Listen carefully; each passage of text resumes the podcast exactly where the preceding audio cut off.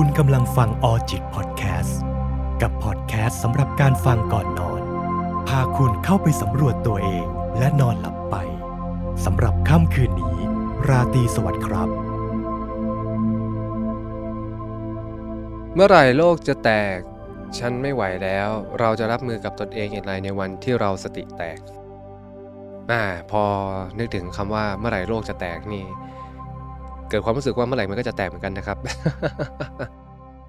บางครั้งมันให้ความรู้สึกว่าเฮ้ยถ้าโลกแตกทุกปัญหาบนโลกนี้ก็คงจะจบลงไงครับแสดงว่าวันนั้นปัญหาในชีวิตของคุณมันรุมเร้าบ้าง แล้วคุณก็แบบไม่ไหวแล้วจริง ๆ จนอยากจะสลัดทุกอย่างออกไป ในคำพูดที่ว่าเมื่อไหร่โลกจะแตกมันแฝงไปด้วย ความรู้สึกหลายอย่างนะครับมันแฝงไปด้วยความเจ็บปวด ความอัดอั้น ความกังวล ความกลัว ความรู้สึกเหนื่อยล้าไม่อยากจะแบกรับ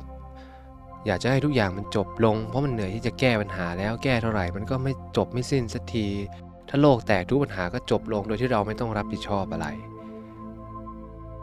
บางคนอาจจะเคยรู้สึกว่าถ้าเป็นแบบนั้นได้จริง ๆ ก็คงดี แล้วบางคนก็คงอาจจะรู้สึกว่าเฮ้ยถ้าเป็นแบบนั้นมันก็น่าเสียดายเหมือนกันนะ เราจะรับมืออย่างไรในวันที่เราสติแตกเนี่ยครับน่าคิดนะครับพอพูดถึงคำว่าสติแตกแล้วพูดถึงการรับมือ หลายคนคงจะนึกถึงภาพที่ว่าเราจะห้ามตัวเองยังไงในวันที่เราสติแตก แล้วในหนังสือพัฒนาตนเองหลาย ๆ เล่มก็พยายามเขียนออกมาในทิศทางนั้น แต่โดยส่วนตัวผมมีมุมมองที่ค่อนข้างแตกต่างกันออกไป ผมรู้สึกว่า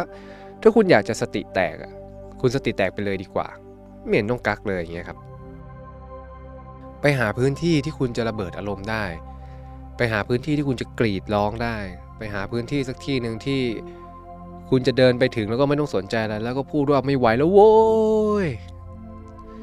หรืออาจจะเป็นคำอุทานแบบแม่งโว้ยคือแบบมันไม่ไหวแล้วอย่างเงี้ยอื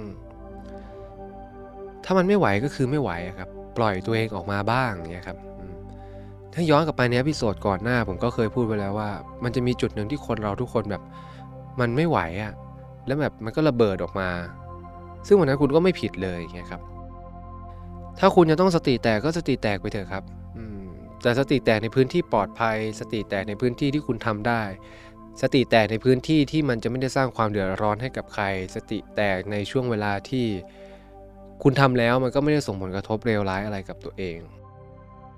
แล้วพอทุกอย่างมันจบก็ค่อยรื้อฟื้นทุกอย่างกลับมาค่อยๆ ซ่อมตัวเอง แล้วชีวิตก็จะได้เดินต่อไปอย่างเงี้ยครับ เพื่อนสักคนที่คุณจะโวยวายได้ สถานที่สักที่ที่คุณแบบจะจะกรี๊ดได้ระเบียงข้างห้อง ดาดฟ้าบนห้องพัก หรือบางครั้งอาจจะเป็นริมชายหาด หรือการอยู่ท่ามกลางป่าเขา แล้วก็พูดสิ่งที่ไม่ไหวออกมาด้วยความรู้สึกอัดอั้นข้างในใจ แต่ถ้าเกิดเฮ้ยเราทำแบบนั้นไม่ได้ทำยังไงดี ลองเดินไปหน้ากระจกก็ได้ครับ แล้วนึกถึงสิ่งที่ทำให้คุณจะต้องแบบอัดอั้นจนสติแตกจินตนาการว่าสิ่งสิ่งนั้นอยู่ในกระจก แล้วคุณอยากพูดอะไรคุณใส่มันไม่ได้เลยเต็มที่ คุณอยากด่าก็ด่า อยากโมโหก็โมโห อยากโวยวายก็โวยวาย ปล่อยมันไปให้สุดนะครับ ใช่ มันอาจจะไม่ได้เหมือนกับการด่าจริง แต่ว่าเราไม่ได้ต้องการเอาความรู้สึกหรือคำด่านั้นไปทำร้ายเจ้าตัวหรือไปทำร้ายสิ่งสิ่งนั้น แต่เราแค่อยากจะเอามันออกไป เพื่อไม่ให้มันเป็นแรงผลักดันที่ดันจนเราสติแตก ให้แค่มันปลดปล่อยได้ ระบายออกไปได้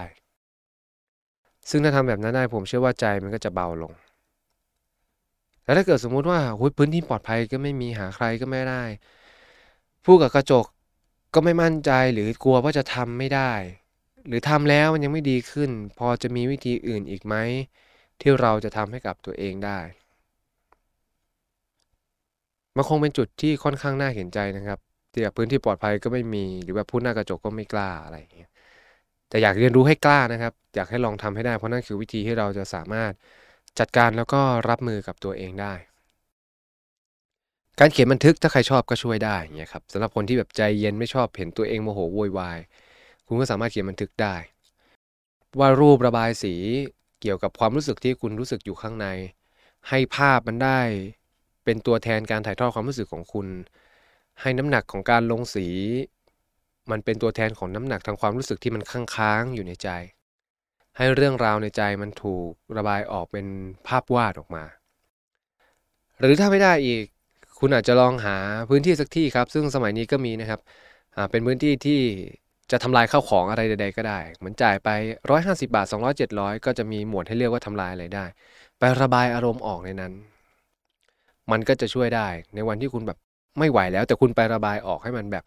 ถูกที่ถูกทางมากขึ้นอย่างเงี้ยครับ เพราะฉะนั้น การที่เราจะสติแตกมันไม่ใช่เรื่องผิดนะครับเพราะฉะนั้น concept แรกคุณอยากสติแตกคุณไปเลยไปให้สุดเอาให้เต็มที่ แต่บางคนก็ไม่ชอบตัวเองที่จะเป็นแบบนั้น ก็ต้องลดเลเวลลงมาถ้าเราไม่ชอบตัวเอง ก็ลองมาพูดหน้ากระจกดู แต่ถ้าเราเคอะเขินหรือว่าไม่กล้าอีก ก็ต้องปรับมาเป็นวิธีการอื่นๆ เช่นการเขียนบันทึกการวาดภาพ การเล่าเรื่อง หรือบางครั้งคุณอาจจะเปิดเครื่องอัดเสียงแล้วก็พูดทุกอย่าง โดยที่คุณหลับตาอยู่ แล้วก็ใส่ทุกอย่างลงไปในเครื่องอัดเสียง พูดจนกว่าคุณจะสบายใจครับพอสบายใจแล้วก็ให้มันจบไป หรือถ้าว่างๆก็ลองกลับมาฟังดู คุณจะได้ได้ยินเสียงในหัวใจตัวเองอีกครั้งหนึ่งนะครับ หรืออย่างที่ผมแนะนำก็มีสถานที่ที่เราสามารถแบบไปเสียเงินเพื่อที่จะระบายอารมณ์ความโกรธความแค้นได้ การระบายด้วยความเกลี้ยกล่อมเนี่ยครับจะนำความโมโหความอัดอั้นออกได้ค่อนข้างดี จริงๆ การที่เราสติแตกจนตะโกนด่าออกมาก็คือความเกลี้ยกล่อมนะครับในรูปแบบหนึ่ง แต่เป็นการให้เราเปล่งเสียงมากกว่าการที่จะทำลายข้าวของนะฮะเพราะฉะนั้นการรับมือของมันในแบบที่ผมนำเสนอก็คือการอยู่กับมันอย่างตรงไปตรงมานั่นนะครับ แต่จะเห็นได้ว่าในแต่ละขั้นมันก็จะมีช่องว่างแอบแฝงอยู่ ถ้าคุณไม่มีพื้นที่ปลอดภัยยังพอเข้าใจได้ ไม่มีเพื่อนยังพอเข้าใจได้ ยังหาพื้นที่ในช่วงเวลานั้นพอเข้าใจได้ แต่ถ้าคุณรู้สึกไม่ชอบตัวเองที่จะต้องไป กรีดไประบายออก ไปร้องตะโกนว่าไม่ไหวแล้วโว้ยอยากจะให้โลกมันแตกดัง ๆ เพื่อให้ความรู้สึกมันได้ หลุดพ้นออกไปจากจิตใจของคุณ ถ้าคุณรับตัวเองในวันนั้นไม่ได้ แล้วคุณก็ไม่รู้ว่าจะมีวิธีไหนที่จะทำได้ ผมอยากลองนำเสนอดูว่าลองเป็นตัวเองในเวอร์ชันนั้นดู เราไม่ได้เป็นแบบนั้นในทุกๆวัน แล้วมันก็ไม่ได้แย่เลย ทุกคนสามารถไปอยู่ในจุดจุดนั้นแล้วเป็นแบบนั้นได้ ดีซะอีกลองเป็นไปเลยจะได้ยอมรับตัวเองได้ จะได้รู้จักตัวเองในเวอร์ชันนั้นได้ อยู่กับตัวเองในเวอร์ชันนั้น ให้เราในเวอร์ชั่นแย่ๆได้ดูแลเราในเวอร์ชั่นที่พยายามทำให้ทุกอย่างมันดีได้บ้าง ไม่มีอะไรแย่เสมอไปหรอกครับ แม้ว่าจะถูกตัดสินว่าแย่แต่ก็ยังมีข้อดีแอบแฝงอยู่ ถ้าเราเคอะเขินกับการพูดหน้ากระจก อายไม่กล้าหรือกลัวว่าจะทำไม่ได้ ลองก่อนได้ไหมครับ ลองค่อยๆเรียนรู้กับมันดู มันก็เป็นสิ่งหนึ่งที่ทำได้จินตนาการถึงสิ่งที่คุณอยากจะพูดถึงและพูดกับเขา ตัวคุณที่อยู่ในฝั่งตรงข้ามของกระจก ก็คือตัวคุณจริง ๆ นั่นแหละไม่ใช่เขาหรอก แต่มันจะเป็นตัวคุณที่รับคำพูดของคุณ โดยที่สะท้อนไปถึงสิ่งที่อยู่ในใจให้มันชัดเจนขึ้น ในขณะที่พูดคุณจะได้เห็นน้ำเสียงสีหน้าท่าทางแววตา ซึ่งผมว่ามันจะทำให้อารมณ์ของคุณชัดขึ้น แล้วก็ได้ปลดปล่อยมันออกไป ในบางครั้งหลาย ๆ วิธีการเรามักเลือกที่จะเลี่ยงครับที่จะรับมือกันอย่างตรงไปตรงมา อันนู้นก็ไม่ได้อันนี้ก็ไม่ดีก็ไม่ยอม แล้วก็ไปหาวิธีที่คุณถูกใจ ซึ่งบางครั้งนะครับในความเป็นจริง มันไม่มีหรอกครับวิธีที่ทำแล้วคุณถูกใจ หรือมันอาจจะมีแต่ครั้งนี้อาจจะไม่ได้ เพราะฉะนั้นคุณก็ต้องแก้ปัญหารูปแบบหนึ่งคือ ปรับใจตัวเองมายอมรับวิธีการต่าง ๆ บ้าง เพื่อที่จะได้มีวิธีการที่หลากหลายมากขึ้น ไม่ใช่ยึดติดแต่การแก้ปัญหาโดยที่ต้องเป็นวิธีการในแบบที่ฉันชอบ ถ้าเราได้เปิดใจที่จะยอมรับในการแก้ปัญหาในวิธีการอื่น ๆ แม้ว่าจะไม่ถูกใจผมเชื่อว่าเราจะได้รับอะไรหลายสิ่งหลายอย่างกลับมา โดยเฉพาะบทเรียนและโอกาสที่จะมองเห็นชีวิตในแง่มุมใหม่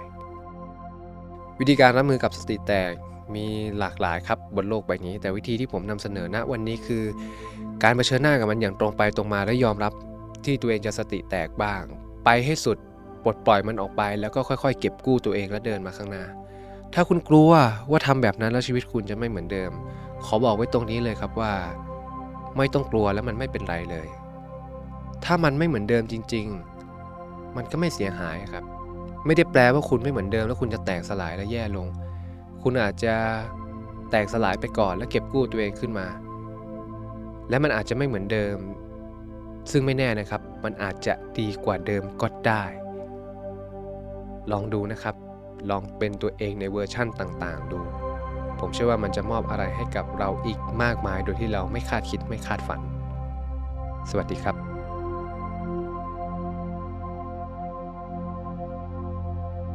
Alljit Podcast ดาวน์โหลดได้แล้ววันนี้ทั้ง iOS และ Android สำหรับค่ำคืนนี้